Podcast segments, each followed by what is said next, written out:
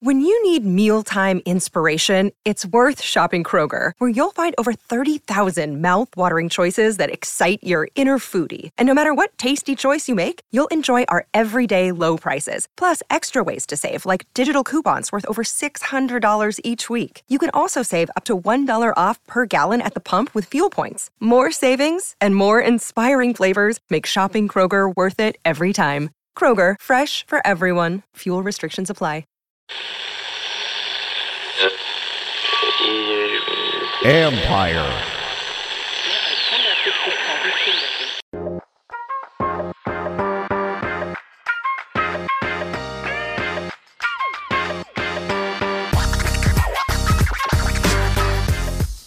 Welcome to Inside the Cap. I'm your host, Joel Corry. You can find me on Twitter at CorryJoel. That's CorryJoel.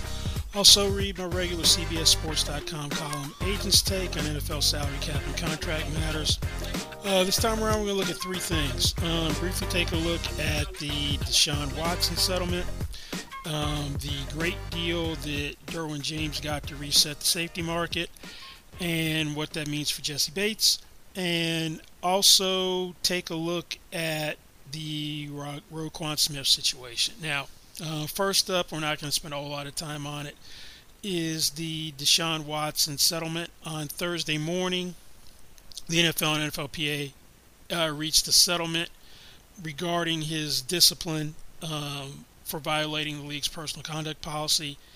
Now, let's first keep in mind that the appeal, which Peter C. Harvey, who was the commissioner's designee, if it had been heard, was only going to be limited to why discipline should be modified based on the evidentiary record.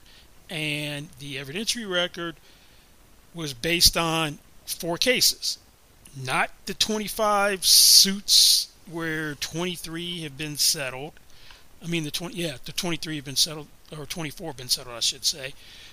Not what was in the New York Times where he reached out to 66 different massage therapists over a 17-month period, had booked sessions with at least 66 women. That was not what the appeal was going to be over. Now, this settlement is Deshaun Watson being suspended for the first 11 games of the regular season without pay. He's fined $5 million and must undergo mandatory evaluation by behavioral experts and follow their treatment plan in order to be reinstated. Now, everyone assumes that he's going to be able to play in Week 13. It's an 11-game suspension, but he's not able to play until Week 13 because Cleveland's bye is in Week 9. So their 12th game will be Week 13. Coincidentally, against his old team, the Houston Texans. Couldn't script a better TV game than that. Not sure the NFL really wanted that, but that's what the settlement is. Now, prior to the settlement, the NFL had been seeking an indefinite suspension where Watson could apply for reinstatement after a year. Peter C. Harvey really wanted the parties to try to reach a settlement. Prior to the original decision, which the NFL was appealing by disciplinary officer Sue L. Robinson, where she gave him a 6-game suspension and found that he violated the personal conduct policy in different ways by engaging in sexual assault, conduct that poses a genuine danger to the safety and well-being of another person, and conduct that undermines and puts at risk the integrity of the NFL. That was in her 16-page ruling. Now, prior to her decision, the NFLPA reportedly rejected NFL's offer of a 12-game suspension and a $10 million fine. So, if you take the indefinite suspension, was going to be 1 year. So he'd miss 17 games because he applied for reinstatement. Presumably all would go well.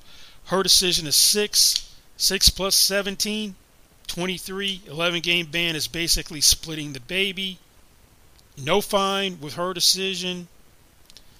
They wanted a $10 million fine in the offer. The NFLPA rejected pre-decision, which was a 12-game suspension, $10 million fine. So zero fine, $10 million fine, $5 million fine. Maybe that's how you get to it. Splits the baby.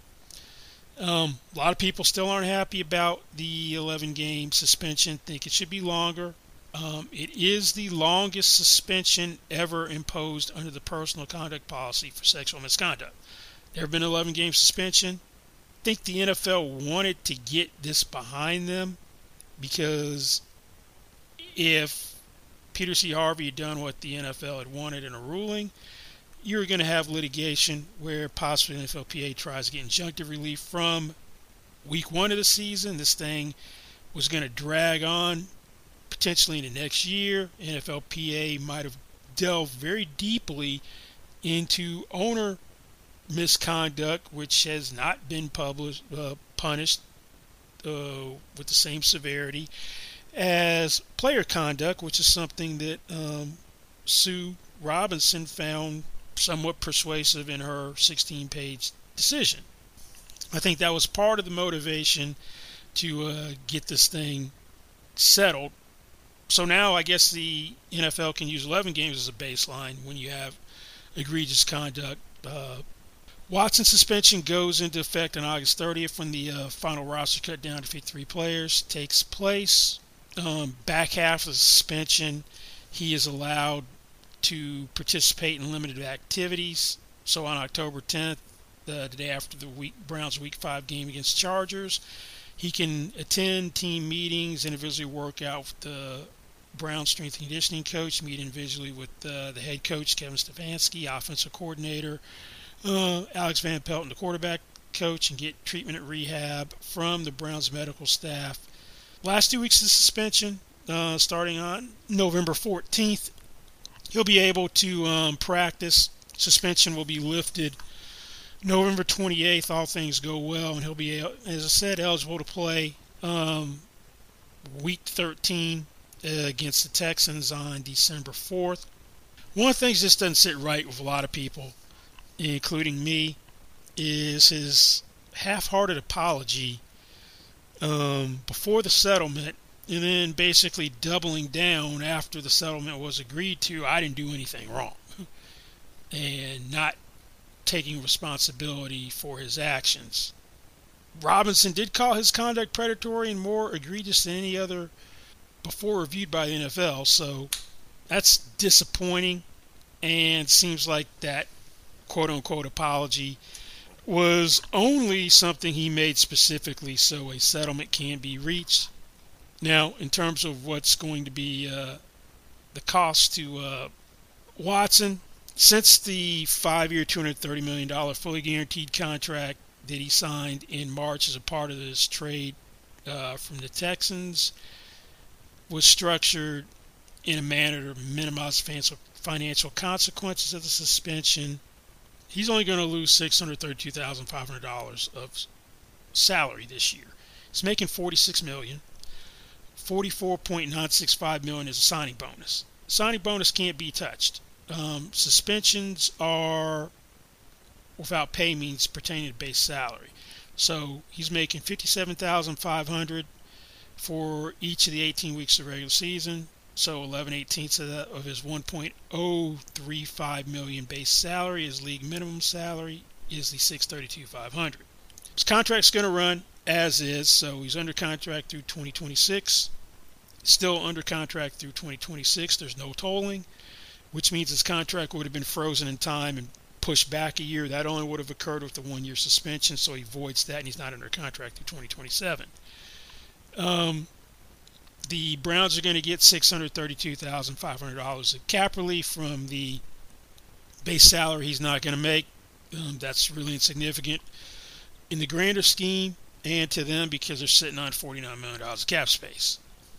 Now, they can't touch his signing bonus, and his guarantees aren't going to void for two specific reasons. This contract was structured in a way where there's language that prevents those things from happening. Ordinarily, the team would have the right to take back part of the signing bonus. There's $8.993 million of signing bonus attributed to 2022 for the salary cap. They would have had the right to get back 11/18 of that under ordinary circumstances. That's basically just under $5.5 million. They can't because any previous conduct was exempted out from the ability to recoup signing bonus if Watson is unavailable for games in the 2022 or 2023 league year. So no forfeiture to signing bonus. Guarantees also void for a laundry list of defaults. Typically a suspension does that. Same type of language. Pre-existing conduct is exempted from guarantees voiding for him being unavailable in 2022, suspensions in 2022 or the 2023 league years. Browns are stuck in this deal. As long as he doesn't do anything else, Browns are stuck. He's got an ironclad, fully guaranteed contract.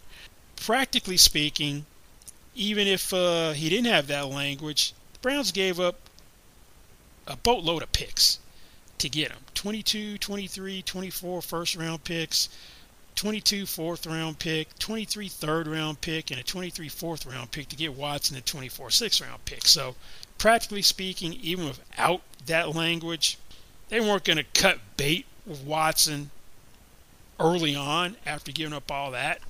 So, yeah, at least from the NFL standpoint, this puts to rest the 17-month ordeal. It's not going to be easily forgotten. I don't think it's going to go away, at least temporarily, and then once Watson is reinstated, it's going to come back again, and it's probably going to follow him for the rest of his career, and rightfully so. But at least there's a settlement.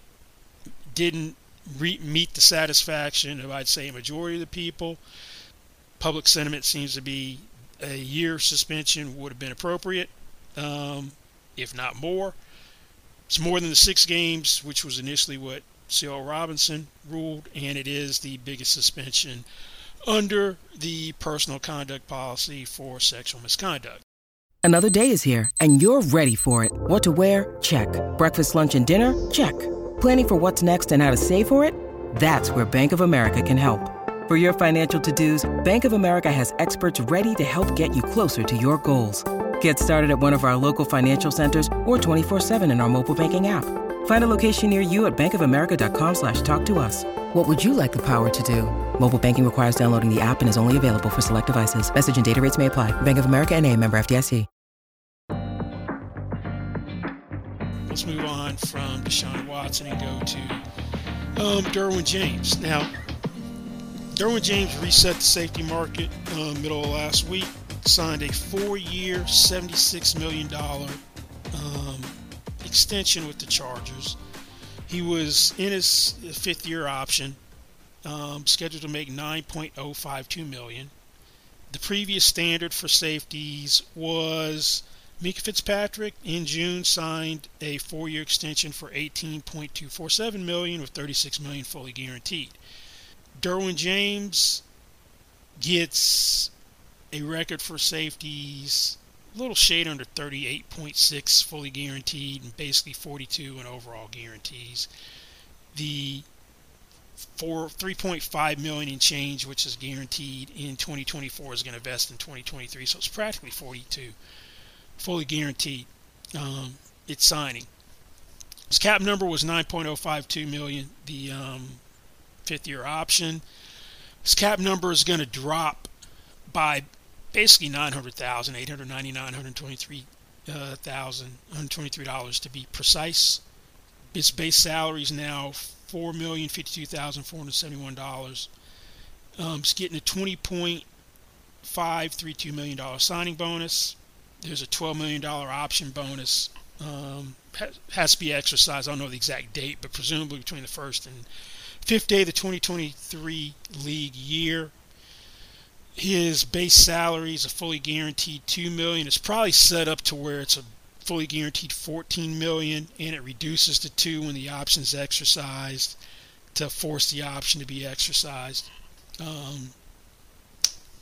But this is a phenomenal deal for Derwin James. First off, Derwin James has durability concerns, and I'm a little surprised that the Chargers didn't kind of protect themselves from the injuries Derwin James has had.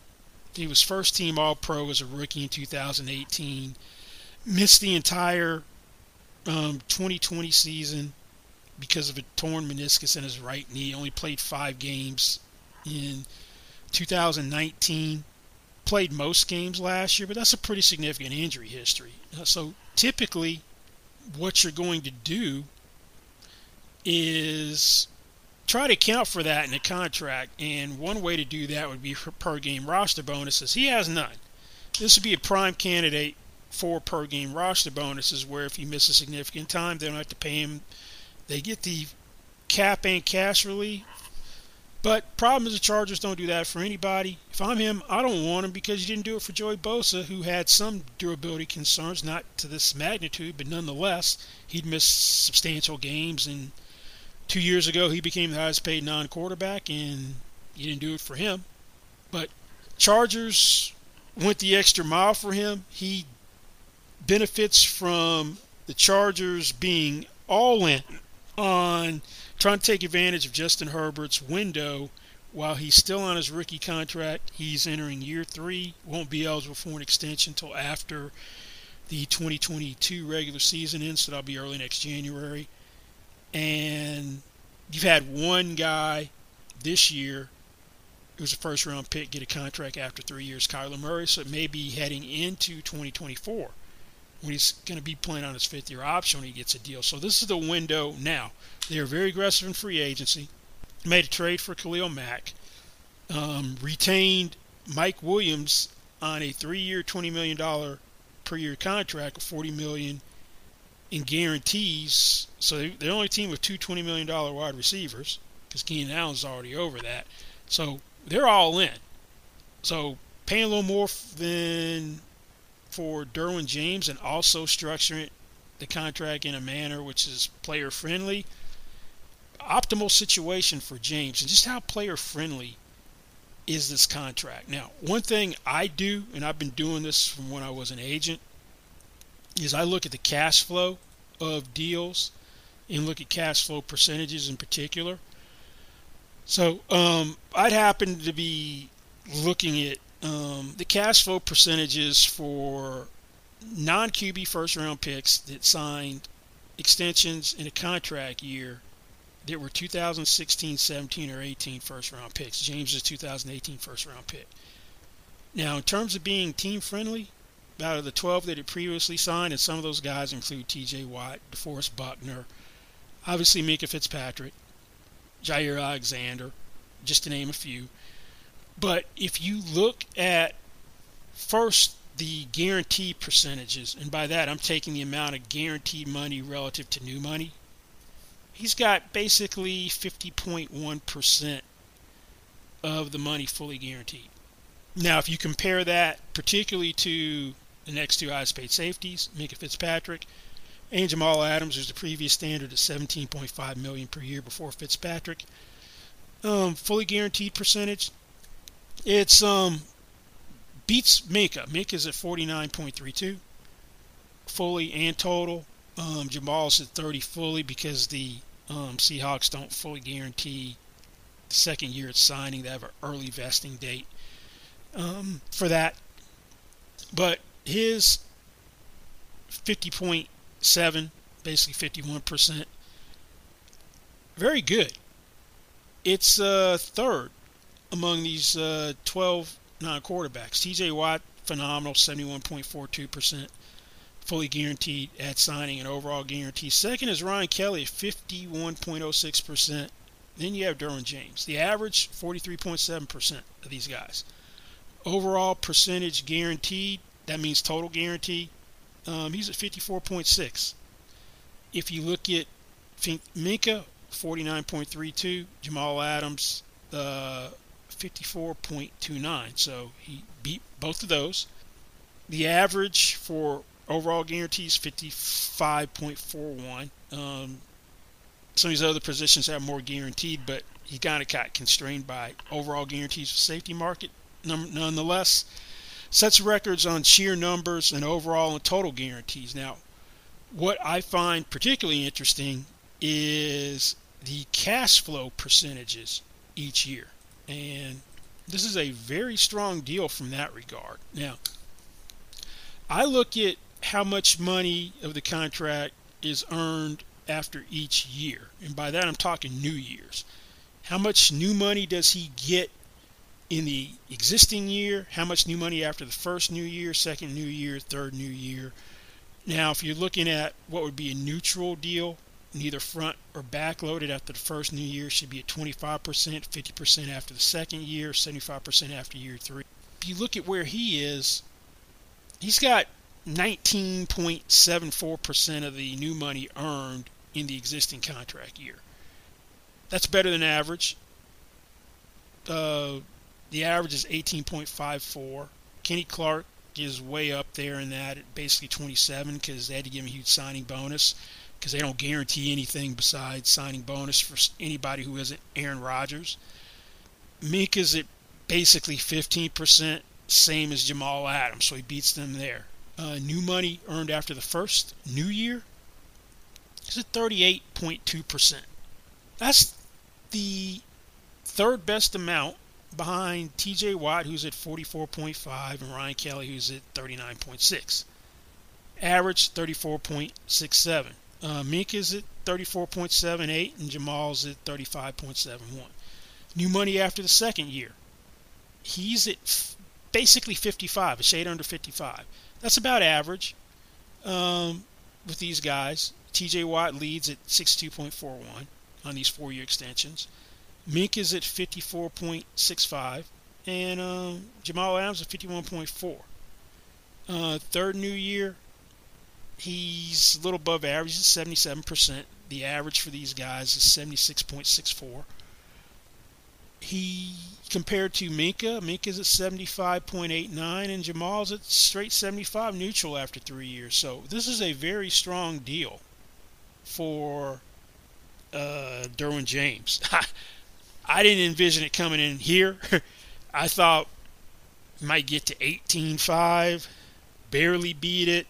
The structure wouldn't be this good. The Chargers might try to protect themselves because of the durability concerns. But no, none of that stuff.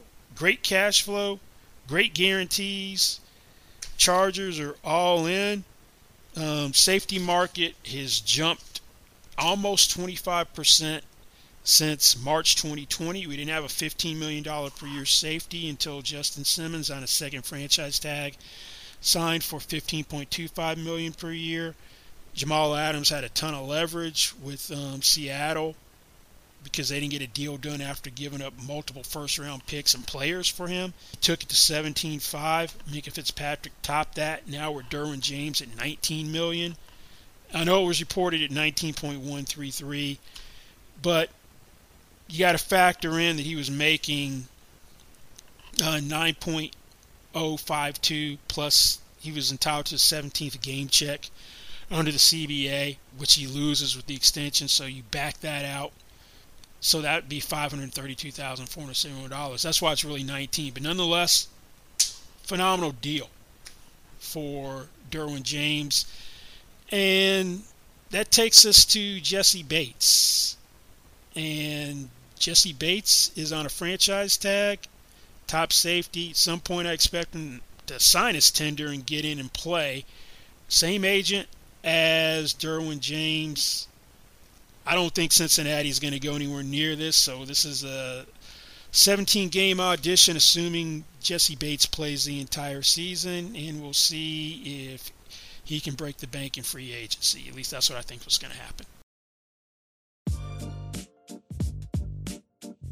Okay, before we get to Roquan Smith, I want to clarify one thing about Jesse Bates. I'm not saying he's going to break the bank. I'm just saying that I don't think he's going to be back in Cincinnati next year. If you look at the safety market, highest paid safeties, typically gotten it from your own team. Derwin James extension, Minkah Fitzpatrick extension, Jamal Adams extension, Harrison Smith, who's at $16 million extension. Justin Simmons, franchise tag, stayed put. Those top five. So Jesse Bates, I'm assuming he's going to play, not forego almost $13 million, $12.911 million, since that's more than double what he's made in NFL career earnings.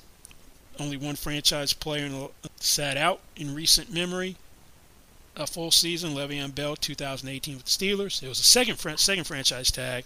Before that, Dan Williams, Chiefs defensive lineman in 1998. So I'll be shocked if he sits out the full year, but they drafted Daxton Hill, 31st pick in the draft, ready-made replacement. So as I said, audition for Jesse Bates this year to move on elsewhere, in my opinion. That's what I meant, not that he was going to break the bank.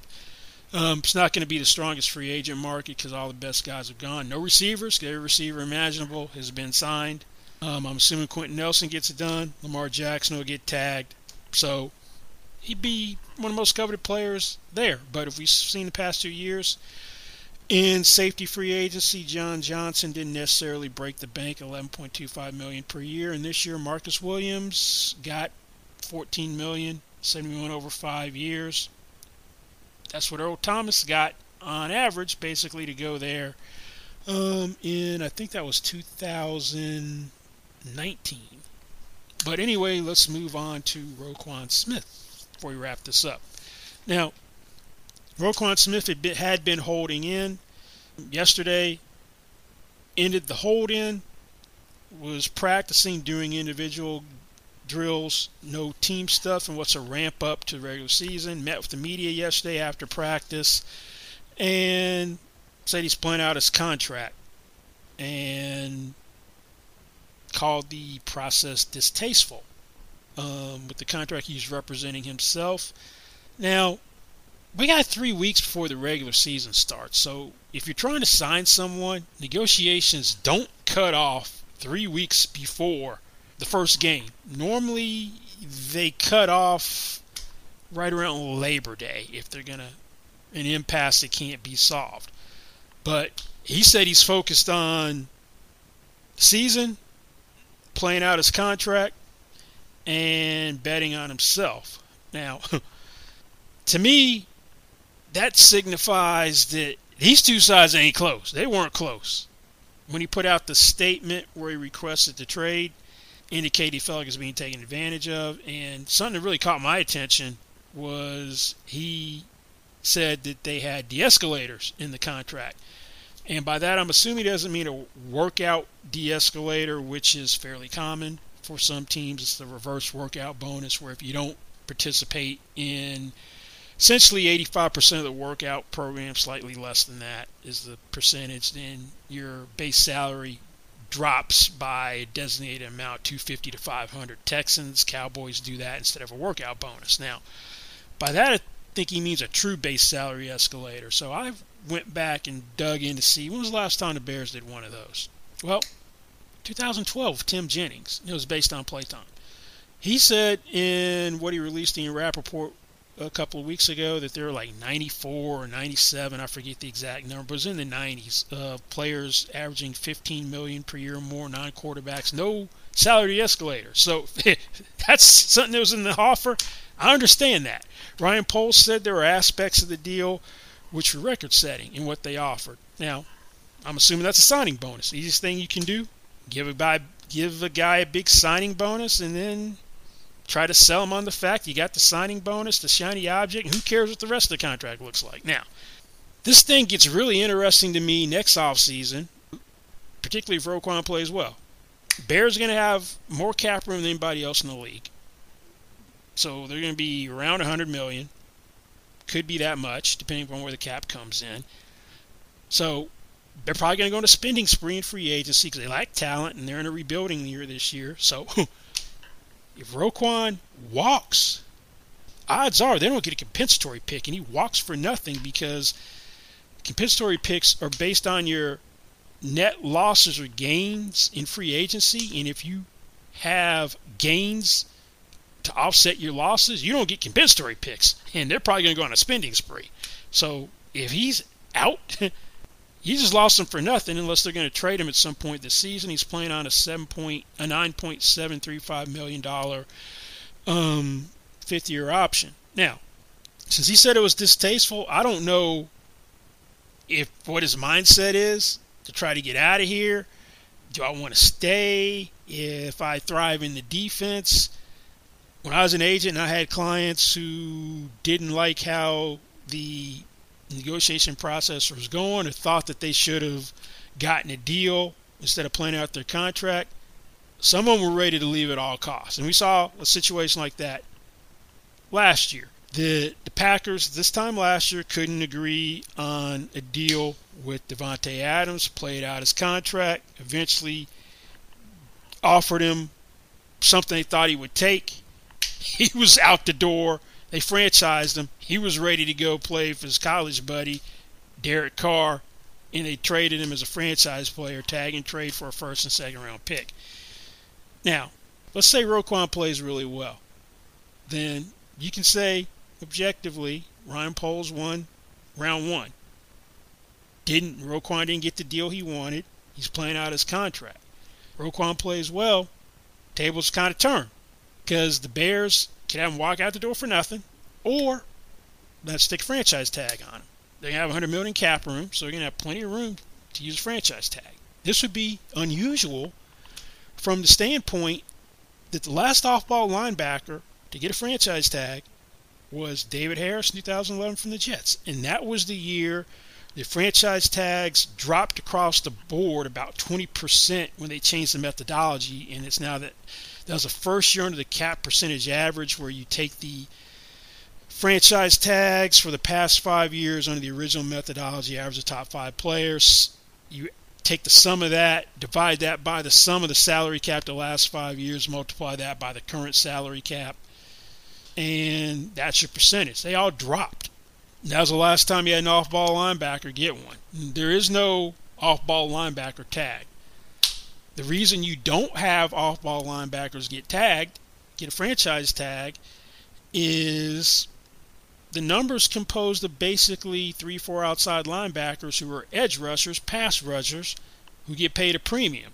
Now, some of you guys probably already realize this, but every year for CBS I do an article on franchise tags, try to project them. I started running numbers. I've done preliminary numbers for most positions. I did linebacker out of curiosity. I usually run them through team sources before I do the article, which will be towards the latter part of the regular season. I haven't done it yet. But just based on my preliminary numbers, the linebacker number, if the cap is 225, is going to be right about $20.5 million.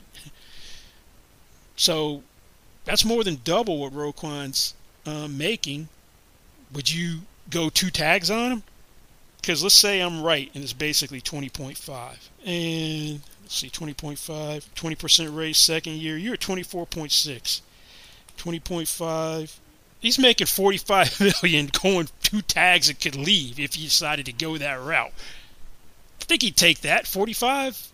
That's $22.5 million a year. I don't know what he's asking for. I don't know if it came up in negotiation. If it did, I could see why that would be a sticking point.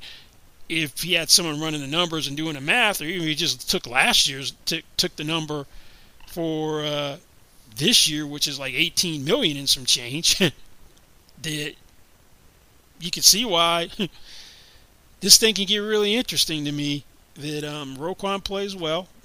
He has been a second-team All-Pro by the Associated Press the past 2 years.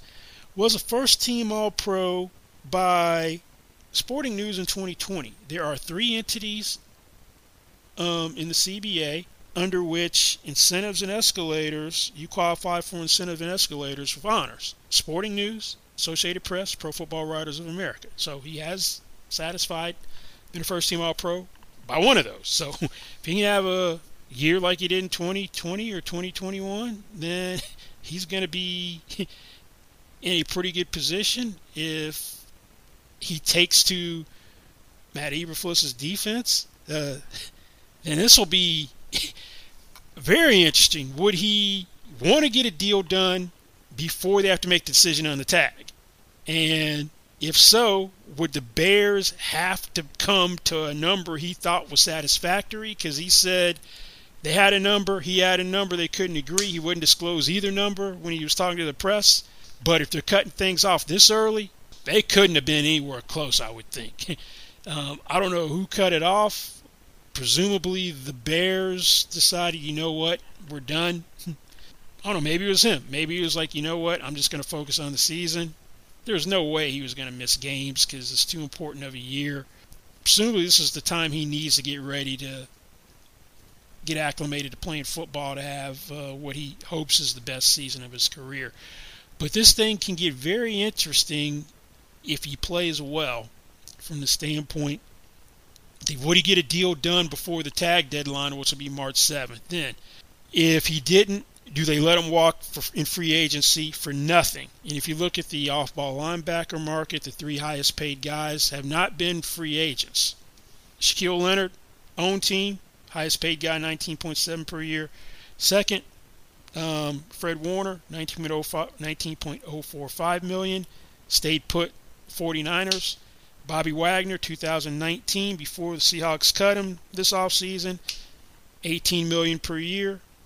Was the highest-paid guy before those two guys in 2021 got deals. Then the highest-paid free agent, C.J. Mosley, who set in motion Bobby Wagner getting his deal, $17 million per year, 2019. Fifth highest-paid off-ball linebacker free agency this year, Foye Oluokun, leaves the Falcons for the Jaguars, $15 million per year. So it's not going to be a great crop of free agents, so if he plays well, he could be at the top of that list. But would he want to force the hand of the Bears? Do you let him walk for nothing? Do you tag him? Then, if he gets tagged, if he's going to make 20.5, he's probably going to want his number, thinking, okay, would you tag me for 24.6 the next year? Or would you let me walk in free agency? Allen Robinson got tagged once, didn't play well, and didn't get close to what he was asking for at the Bears, and goes to the Rams, and we'll see if it ultimately sets up a situation like that. But this, stay tuned at the end of the year. We'll probably revisit this situation, but it'll get interesting to me at that time, given the options that are potentially available depending upon how Roquan plays. Well, that's going to wrap it up for this week's Inside the Cap. Don't forget you can find me on Twitter at Corey Joel. That's CorryJoel. And also read my regular CBSSports.com column, Agents Take, on NFL salary cap and contract matters. Thanks for listening, and we'll see you back here next time. Goodbye.